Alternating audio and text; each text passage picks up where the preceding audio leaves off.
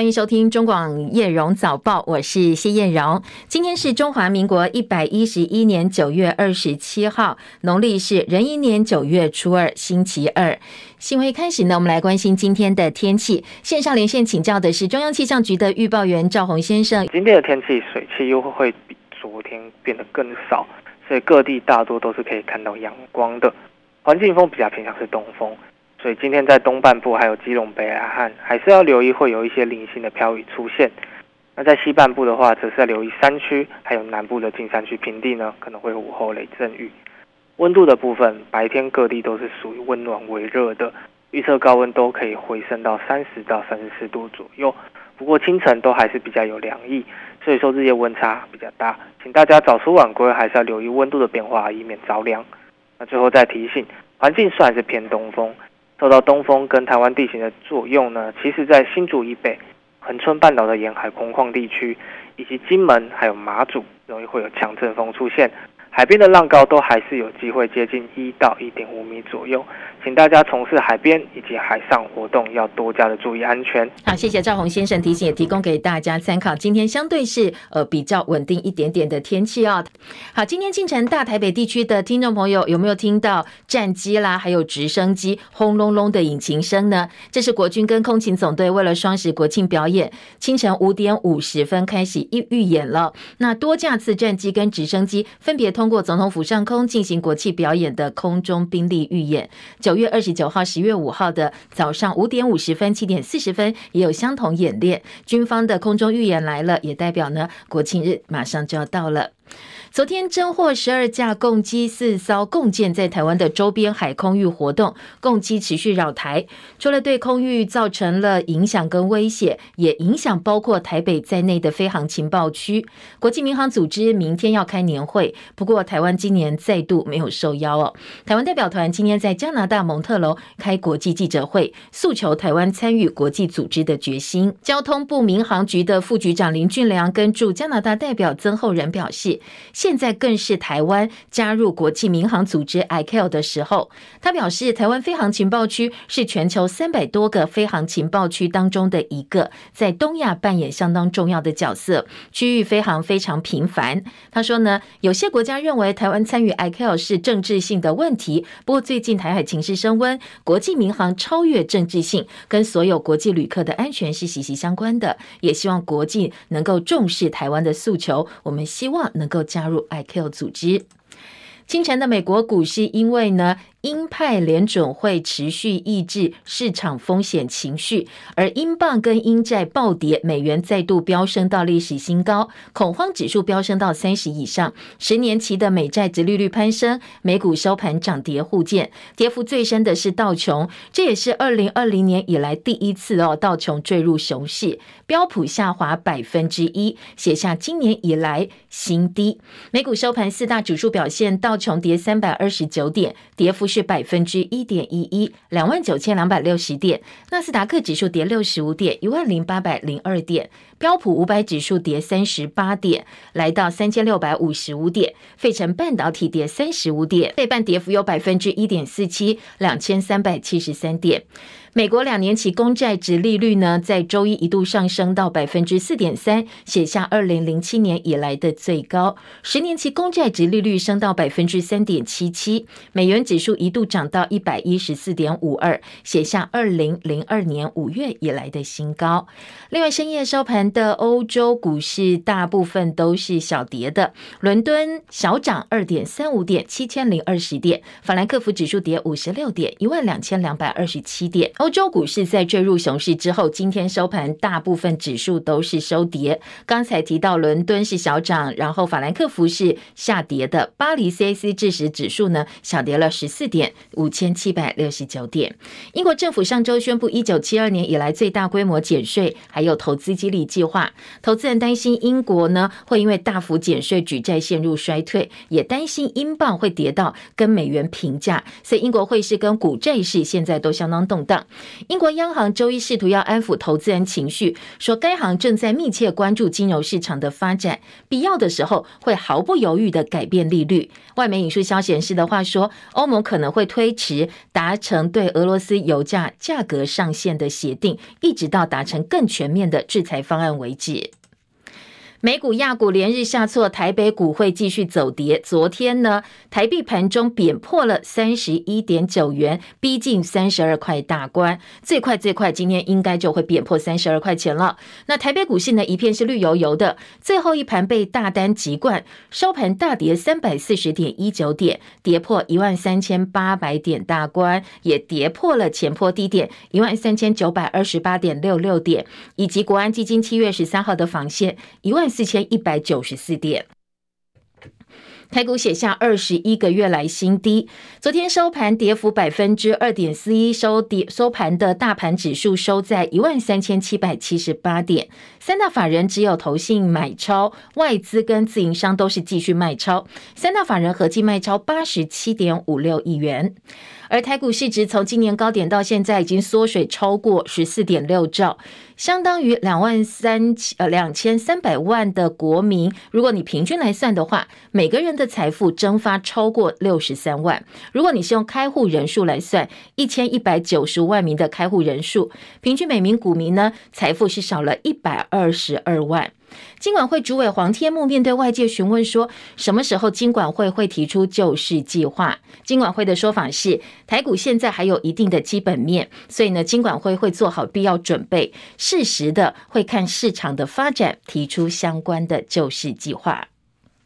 法新社说，总部位在巴黎的经济合作暨发展组织 （OECD） 表示，COVID-19 疫情持续对全球经济带来影响，在生活成本快速飙升的情况之下，俄乌战争加剧了通膨的压力。随着各国央行争相为过热的物价降温，上升的利率也影响了经济成长，所以明年全球经济会受到比先前预测更重大打击。二十国集团当中，除了土耳其、印尼跟英国之外，几乎所有国家的经济前景都被下调，而世界最大经济体美国呢，二零二三三年的成长预测会放缓到百分之零点五，而大陆经济受到严格的疫情封锁影响，今年的成长预测被大幅下调到百分之三点二，二零二三年的成长预测为百分之四点七。美国联准会宣布升息三码之后，基准利率来到百分之三到百分之三点二五，写下二零零八年金融海啸以来最高的升息幅度，甚至还暗示在二零二三年前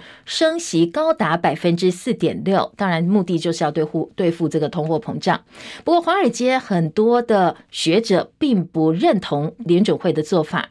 大多头美国宾州大学华顿商学院的教授西格尔昨天就批评说，联准会透过提高利率跟过于激进的收紧货币政策，已经犯了一百一十年来最大的错误、最严重的错误，可能会造成大衰退。他说呢，当所有大宗商品快速上涨的时候，联准会跟鲍尔都说，我们看不到通膨，二零二二年不需要升息。现在同样的大宗商品跟资产价格下跌，联准会跟鲍尔又说，顽强的通膨让联准会必须要保持紧缩。他很不理解哦，他说他看不懂。联准会的做法说，现在货币政策已经太紧了。他认为呢，接下来美国经济会痛苦的衰退，美国的工薪阶层跟中产阶级会付出巨大代价。这样一个说法，全球首富马斯克也是赞同的。他在推特分享了西格尔受访的影片，说西格尔的推论是正确的。他也认为联准会做法是错的，可能会造成经济的大衰退。美国国务院发言人普莱斯今天在例行媒体简报会被问到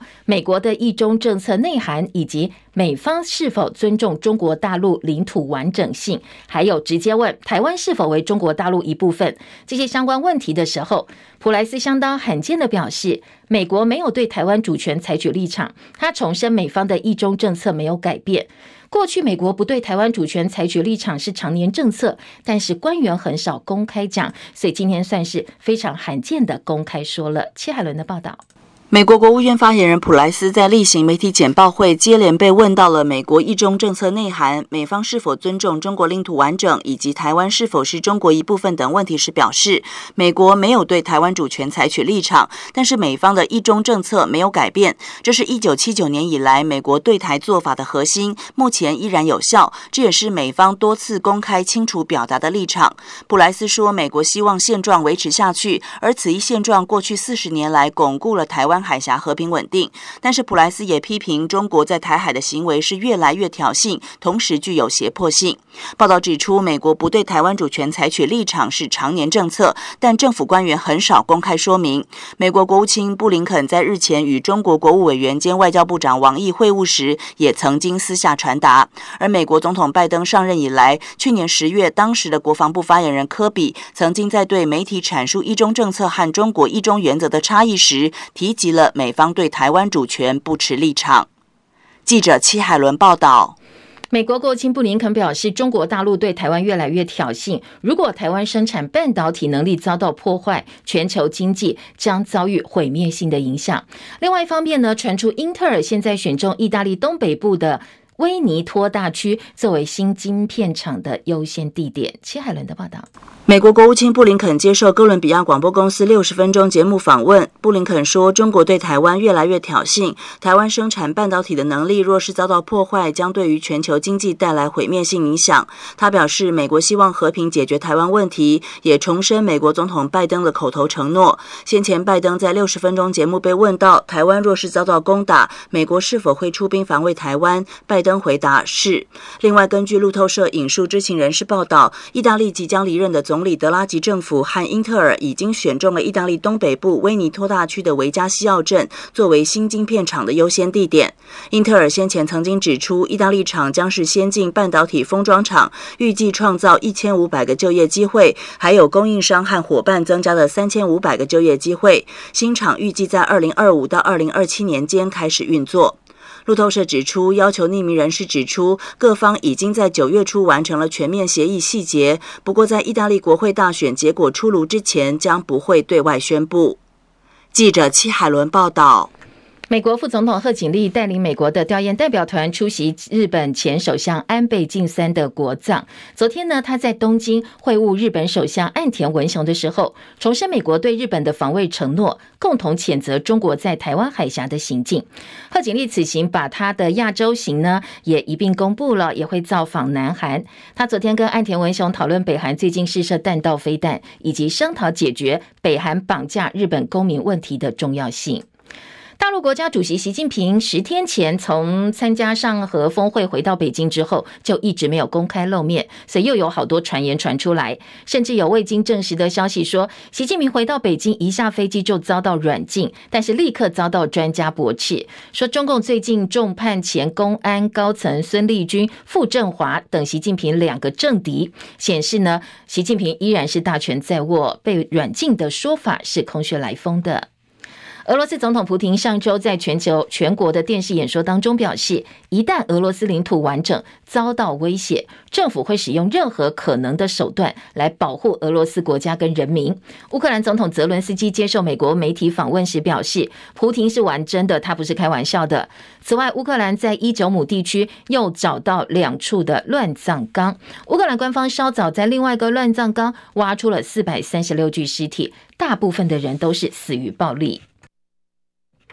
俄罗斯媒体说，俄国的联邦安全局表示，他们在俄罗斯远东城市海参崴逮捕了一个日本领事，原因是这个日本人从事间谍活动，所以被勒令离开。现在俄罗斯已经跟日本提出了抗议。前美国中情局 CIA 承包商职员史诺登曝光了美国国家安全局的机密监控行动。二零一三年，他从美国叛逃之后，辗转到俄罗斯定居，而且接受俄罗斯的庇护。在当地时间二十六号，这个从美国叛逃的史诺登已经被俄罗斯总统普廷授予俄罗斯公民的身份。俄罗斯城市伊热夫斯克八八号学校爆发大规模枪击案，已经知道死亡人数至少十五个，凶手呢是这间学校的一个校友。十五名死者当中有十一个是儿童。凶手在行凶之后枪杀了学校的保全之后引弹自尽。普亭对此谴责说，这是一个没有人性的恐怖攻击，但是原因哦，他的行凶动机并不知道。在奈良遇刺身亡的前日本首相安倍晋三，今天下午两点钟在东京举行国葬。日本内阁官房长官松野博一表示，出席的宾客四千三百人，其中外国人士大概七百个。日本政府做好警备跟警护工作，特别在首相官邸设了一个情报联络室，而且至少调派超过两万名的警力，要加强维安工作。因为很多都是国外的重要政治人物，而这一场国葬呢，现在知道在海外部分，包括刚才提到美国副总统贺锦丽在内，一共有两百一十八支的代表团，为了参加安倍的国葬，已经抵达了日本。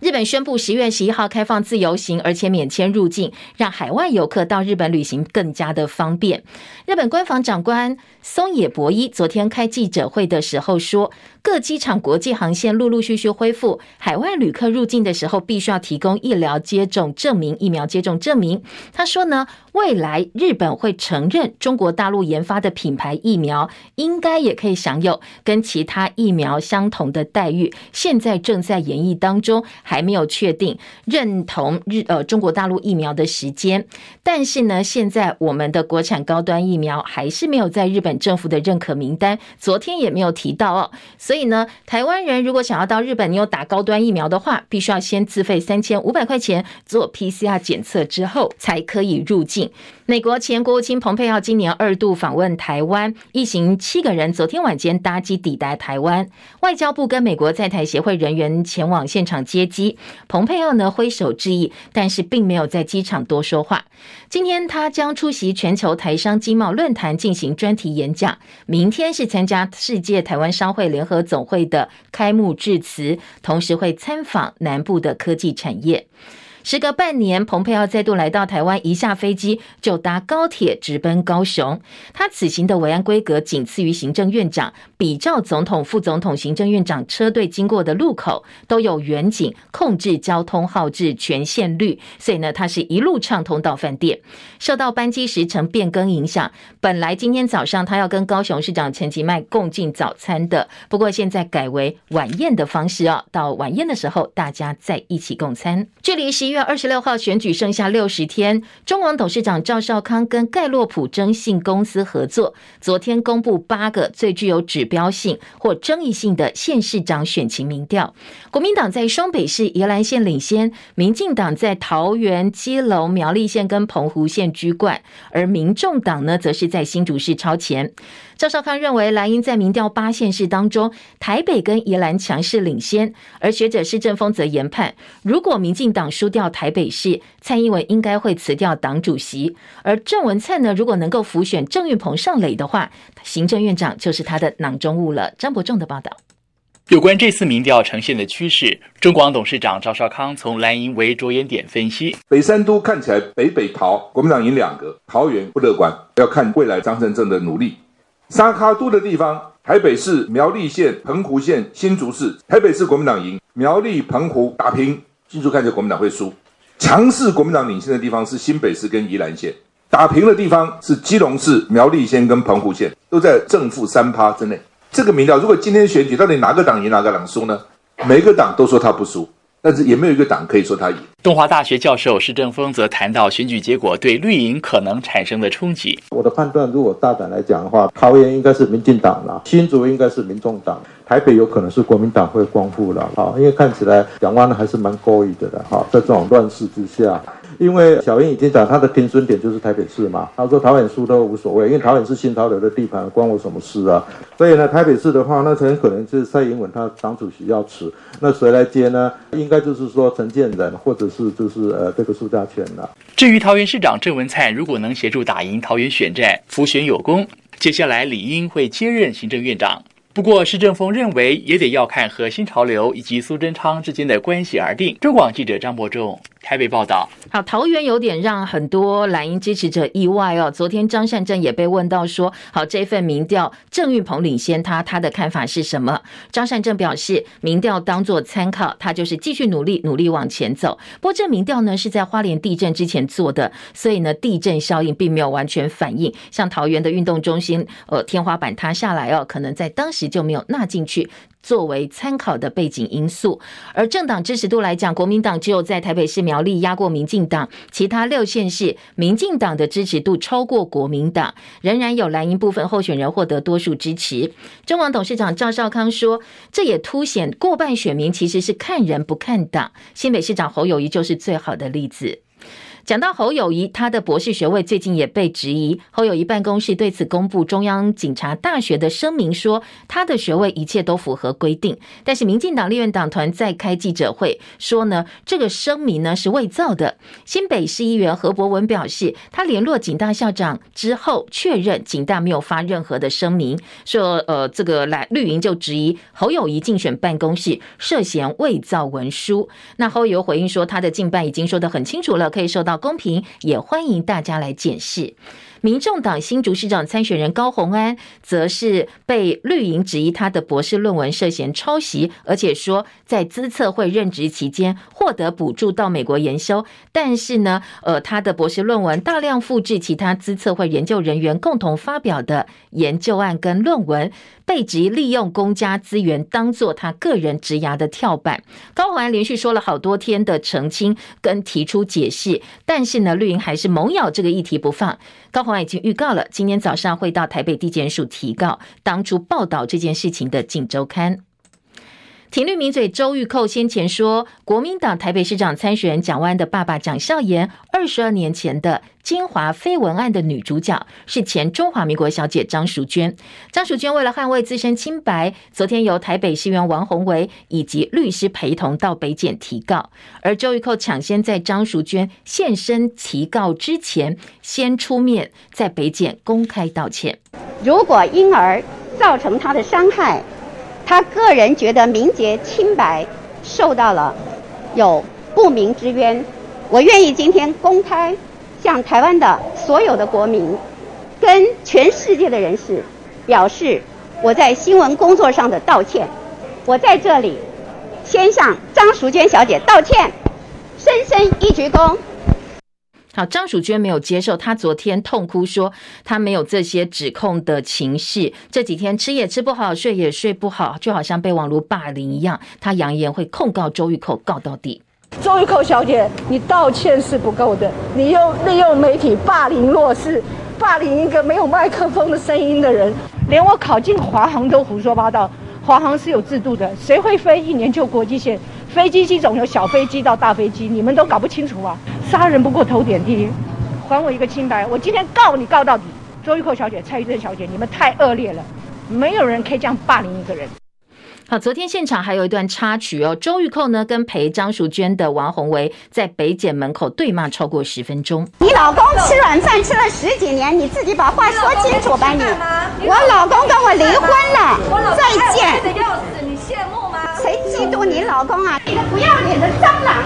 你才是哪管呢？老鼠！你老鼠！人见人怕，人见人讨厌，你才是人见人讨厌。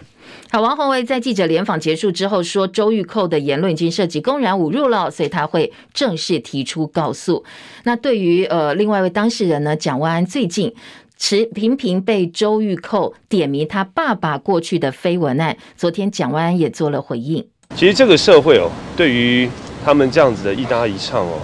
我觉得也感到非常的厌恶，感到无奈。我对他们两位这种呃小两口哦，这种谈情说爱一点兴趣都没有。但是我觉得最重要的是，媒政媒合一这样子恶劣行径，到底还要维持多久？好，现在的台湾，禅意为重，千军为轻，黄忠晦气，瓦釜雷鸣。邪佞当道，妖魔横行，滥杀无辜，毫无羞耻。我会尽所有的力量，在这次选战中胜选，才能够真正的告诉所有的民众，证明给大家看，邪不胜正。好，他说的小两口是陈时中跟周玉蔻。伊朗二十二岁库德族的女子艾米尼，疑似因为没有戴好头巾，被宗教警察逮捕之后身亡，所以在伊朗引起大规模的示威抗议。非政府组织伊朗人权说，伊朗当局镇压这一波的示威，至少造成了七十六人死亡，这是三年来伊朗最大规模的抗争行动。很多伊朗民众都说，严格的服装跟社交方式已经把伊朗人压得完全喘不过气来了。其中呢，大家最新的讨论点就是女性到底要不要戴头巾？想要避免老人失智症吗？或许可以尝试喝啤酒，因为有一份澳洲最新的研究说，每天喝超过一公升啤酒，可以把失智症的风险降低三分之一。澳洲研究人员分析近二点五万名六十岁以上长者饮酒习惯跟失智症的发病率，结果发现，跟滴酒不沾的人相比之下，每天喝大概一点一四公升两品脱啤酒的人，罹患失智症的风险降低三分之一。科学家解释，因为适量的酒精可以减少大脑大大脑斑块的形成，而大脑斑块呢是失智症相当明显的迹象。同时，适量酒精可以提高好胆固醇的水准，富含有抗氧化剂的红酒又可以保护心脏，可以预防失智。不过，还是要提醒大家哦，未成年不能够喝酒，饮酒不开车，开车不喝酒，饮酒过量还是有害健康的。有一对在网络社交平台拥有一万五千多名粉丝追踪的夫妻档，常常在网络发布投资虚拟货币获利分红，还有发给客户大笔现金的炫富影片，所以很多粉丝哦都加入了投资，也碎了达到他们吸金的目的。后来付不出红利，有三百多名被害人才发现自己受骗上当，跟台版的华尔街之狼一样。高雄市刑大昨天宣布逮捕这对网络诈骗的夫妻档，查出。他们经手两年多来超过上亿元，通通移送法办。也要提醒大家，投资真的要小心哦，不要看到网络上这些宣传的影片就受骗上当了。体育焦点：二零二二跨联盟篮球邀请赛四强激斗之后，晋级冠军战两张门票分别是新北中信特工、台皮英雄拿下。其中台皮英雄交手台南台钢猎鹰的四强战，猎鹰主力砍将胡凯翔第二节在一次切入的时候不慎遭到英雄主力大前锋周伯勋手肘撞击前额，所以当下暴血紧急送医。猎鹰球团说，他的额骨上方表皮缝了十一针。观察七十二小时之后，才能够知道有没有脑震荡的现象。美国女子篮球今天一百四十五比五十九大胜韩国队，写下女子世界杯篮球赛最高得分纪录一百四十五比五十九。而美国队在澳洲雪梨举行的女篮世界杯对上韩国队，十二个球员当中有八个得分达双位数，阵中琼斯拿下全场最高得分二十四分，还有八个篮板跟一次的助攻。喜欢参加马拉松的好朋友，特别注意喽！每年在北海岸举行的万金石马拉松，去年跟今年因为疫情的关系，在四个月内连办两次，但是明年就会回归正常了。从今年九月二十六号中午，昨天中午开始接受报名，明年的三月十九号起跑。主办的田径协会也协助新北市政府申请赛事升级，着重环保永续发展，邀请更顶尖的外籍选手到台湾来参加比赛。陈凯的报道：原本在疫情前已经达到银标的万金石，这两年都跟只有铜标的台北马拉松并列为精英赛。但是今年八月，世界田总又宣布，二零二三年将在白金跟精英两级赛事中间再增设金标签。新北市长侯友谊喊出明年升级，而根据世界田总公布的新版永续赛事。标准分为六个领域，二十四个主题，总分一百二十分。金标签赛事至少必须达到六十分。要申请标签的主办单位就必须致力减少废弃物、空气污染以及碳足迹。这些要求成为国内两大马拉松领导品牌台北马跟万金石这两年的首要任务。不过田径协会表示，像万金石这样驾轻就熟的赛事，不需要像过去一年考察，隔年给证，直接在明年挂上金标签的机会浓厚。相对台北。马拉松举办时间是今年十二月，还是必须按照旧版规定行事？因此，今年还是只能挂精英赛。中广记者陈凯在新北市报道。中广早报新闻。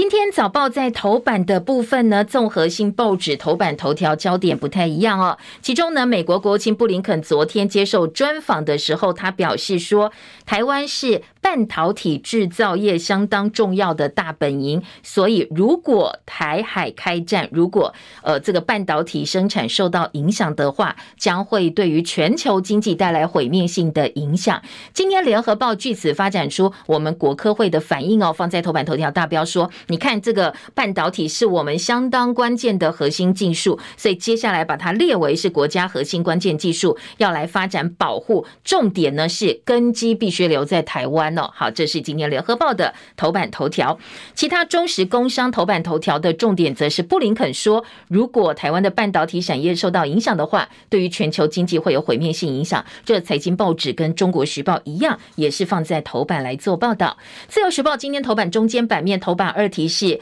贺锦丽，他到日本去参加安倍国葬嘛？哦，他跟安田文雄见面的时候，共同谴责中国在台海挑衅。自由把它放在头版中间版面的大标，相当显眼。而头版头条呢，自由时报放的是第六轮的快筛实名制，马上就要登场了。这是十月一号开始，可以买三十剂。自由时报头版头。中国时报今天的头版头条则是张淑娟昨天到北检按铃控告周玉蔻的现场。今天中时除了头版二版跟社论也都来关切，呃，当然是质疑民进党对于现在呢周玉蔻的一个状况、周玉蔻现象、周玉蔻的言行，难道要视而不见吗？以及呢张淑娟昨天自己哦，呃，哭诉被霸凌的这个现场的还原，还有一个重点是今天联合报的头版二题加上二版，今天联合报关心的是国教，说现在。国小跟中学的老师老化的相当严重，老的退休退不下来，那年轻的就进不来，因为占了缺嘛哦，所以呢，现在呢，这些国中小的老师年龄普遍都偏高，国教的问题哦，你这个师资年龄断层，你教改教改了这么久，竟然完全无计可施。昨天股汇双杀，所以两个财经报纸头版头条都提到国安基金，工商说昨天台股已经失守，国安基金防线了。那经济日报说。国安基金开始要护盘了，台币贬重贬一点五三角，今天可能会贬破三十二块。联合报今天的头版头条，联合报头版大标说。半导体列为核心关键技术，纳入国安法界定。布林肯说，台湾有事恐怕会毁全球经济。好，这是今天的联合报哦。中国时报也把布林肯的说法放在了头版的下半版面来做报道。联合报今天在报道当中提到，被视为护国神山群的半导体产业成为各国拉拢的对象。美国国情布林肯在二十五号播出的专访当中表示，呃，现在呢，台海动荡会影响到全球制造大多数半导体的台湾，如果有事发生，全球经济会受到毁灭性影响。为了巩固台湾半导体优势，国科会主委吴政忠昨天说，国科会会组审议委员会界定国家核心关键技术。半导体一定会被列进去，接下来也会跟业者沟通，因为呢，考量到对业者的影响，到底要管制到多小，管制到几纳米，会有专家组成审议委员会来检视。呃，他形容说，当然啦，产业界会很紧张，担心一旦被列为国家关键技术，他们的技术就出不去了。业者也会很矛盾，就好像资安一样，是要方便呢，还是要安全？两者之间必须要有所拿捏。被列为国家关键技术之后，对这些产业的影响有多大？那接下来，呃，政府机关会继续跟业者来做沟通。重点就是为了要巩固台湾的优势，最高端一定要留在台湾，因为很多公司、很很多国家现在呢，在公司部分是被邀请到别的国家去，特别是台积电被邀请到别的国家去投资，但是现在政府的立场是最高端的部分一定要留在台湾。联合报今天的头版头条。经济日报今天四版也专访了吴政忠，他说呢，国科会要砸三百五十亿来巩固台湾的半导体，五年计划研发量子科技，扩大十一住行娱乐生活应用，界定国家核心的关键技术，适当拿捏管制的范围，改变心态上下游，他说通通都要顾到。那当然要跟美国合作，要来深化在相关半导体方面的合作。这是呃，今天经济日报专访吴政忠整个版面的报。报道。联合报三版就说，我们现在半导体亲美失商机，利弊到底该怎么拿捏呢？美中科技战，台湾亦步亦趋，大陆冲不停，我们自设防线，恐怕会失去全球成长最快的市场。因为从政策来讲，我们就是跟老美嘛，亦步亦趋。美中科技大战当中，我们是美国打区域联防非常重要的合作伙伴。但是业者也担心，好吧，我们通通亲到美国，但是美国市场，呃，中国大陆市场这么大，那那我们是不是就整个放掉了呢？就失去了呢？台湾距离中国大陆最近，台海一旦陷入紧张，美国是最担心的。台积电董事长刘德英先前在众议院议长裴洛西访问台湾之前，透过美国专访、美国媒体专访，已经说过，台积电不会成为中共武力犯台的借口，就算拿下台积电也没有用。那当然，台积电会有清零对象，清除所有制造晶片的所有参数，所以就算老共控制台积电，也做不出晶片来哦。这是。台积电方面的说法。但是今天联合报的质疑是说，我们防的越紧，防老共来挖人才，防人才跳槽到大陆，大陆挖角的力道只会更强大。因为大陆半导体自主化并没有停止，所以我们自线自设防线踩刹车，老共又一直往前冲，冲不停，恐怕这个利弊得失，我们得到的跟失去的哪个比较多，就要稍微想一想了。今天联合报访问所谓的科技大佬，说管制两面刃，恐怕。怕会阻断技术市场的发展，部分业者表示乐观其成，把半导体核心技术列入国家安全法管辖的范围。但是也有人很担心哦，说呢，一旦涉及到经济间谍罪，最重要被判十二年呢。所以对于任何的管制来讲，都有好处跟坏处。他比较担忧的是坏处的部分，政府是不是已经想到了呢？好，这是今天在联合报的报道，而工商时报财经版则说，为了要分散台海的风险，I 十四启动印度制造，今年印度生产 iPhone 占比大概百分之五，二零二五会大幅拉高到百分之二十五，一部分是降低中国大陆清零风控的影响，当然，另外台海紧张，企业都很害怕呀，所以都要分散投资风险。而今天《旺报》头版头是新加坡外长的说法，说台海问题呀是北京红线当中最红的一。条很担心中美之间缺乏互信，产生误判，所以希望拜习赶快见面，大家当面讲讲一讲，权宜妥协之际，来缓和亚太地区的紧张关系。这是《旺报》今天的头版头条。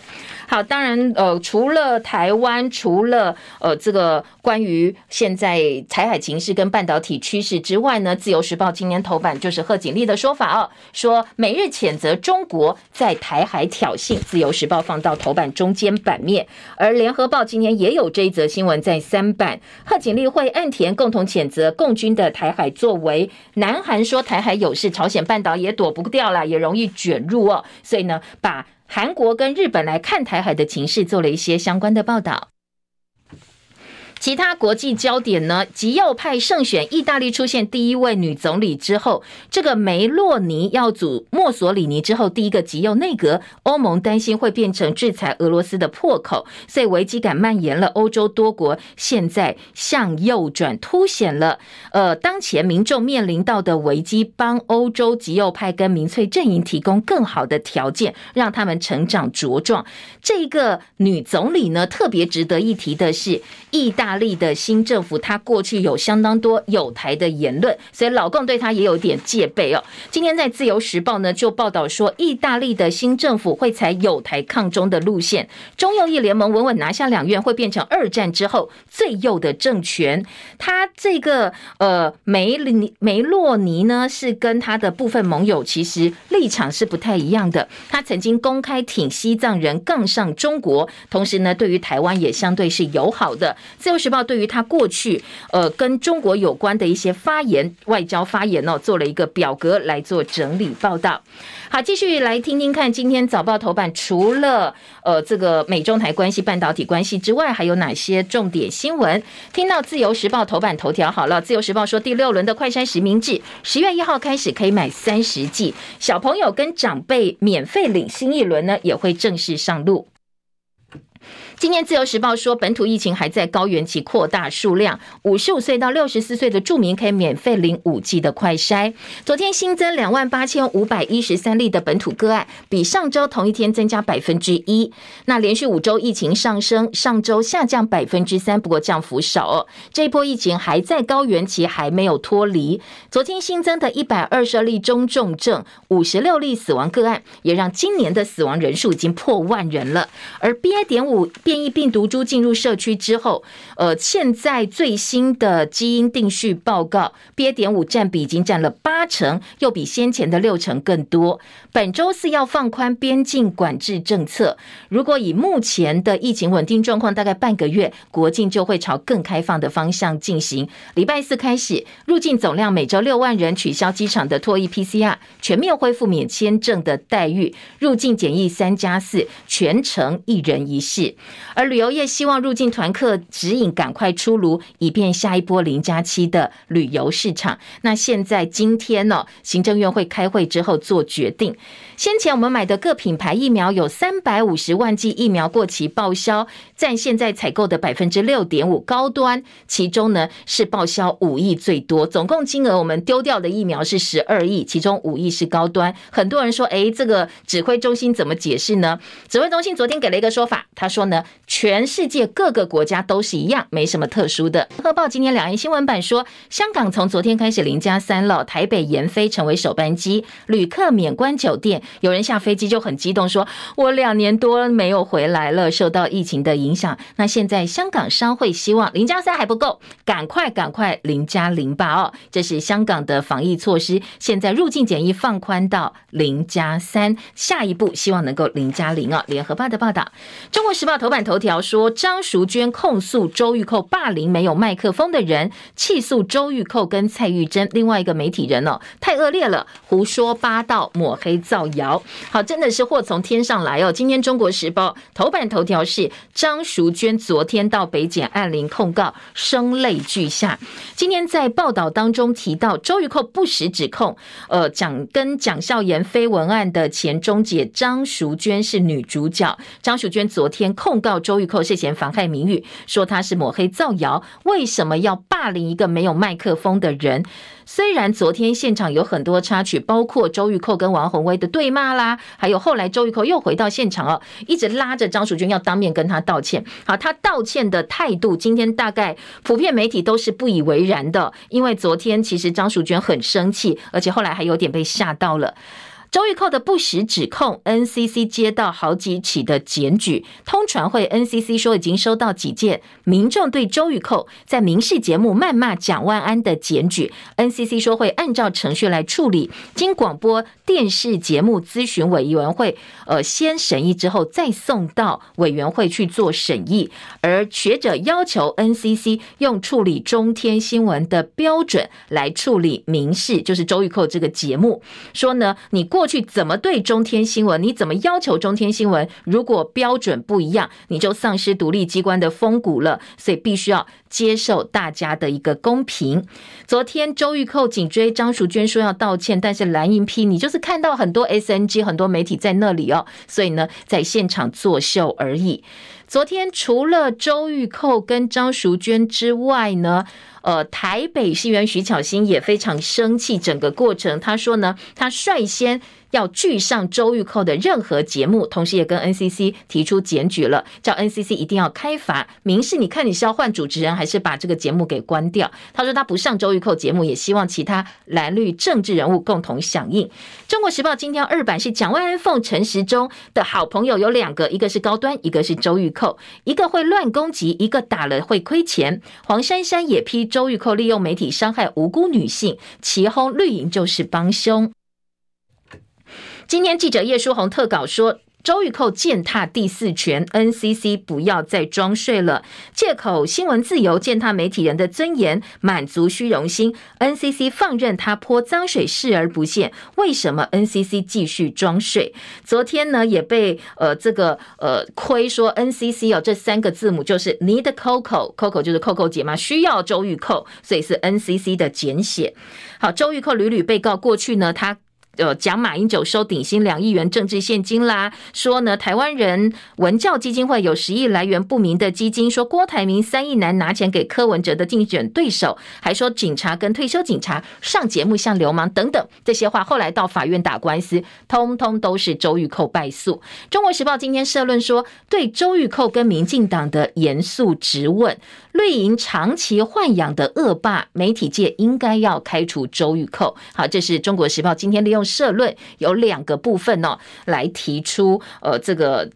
呃提出他们的看法跟呼吁，说呢这个周玉蔻现象就是绿营长期豢养出来的。好，这个说法跟柯文哲是呼应的。柯文哲说这好像吸毒跟戒毒一样，你过去沉迷在豢养这些名嘴打击你的敌人，那现在呢甩都甩不掉了，就很像吸毒一样。好，这个中国时报社论跟柯文哲的说法倒是挺。接近的，今天的民调部分呢，中时放在头版头条加上三版，就是刚才公布中广公司跟盖洛普民调委托盖洛普做的这个民调。今天中时头版头条的标题是台北市蒋万安居首，桃园郑运鹏小赢，黄珊珊超车陈时中，新竹市高虹安领先。内页新闻三版说侯友谊表示他的民调横甩对手是不断不断挑战自己，他会平常心看待。林佳龙说他输侯友谊是因为起步比较晚，民调落后是预期的结果，数字仅供参考。下半版面还关心的是，郝龙斌警告，民进党执政那么糟糕，国民党却一点优势也没有，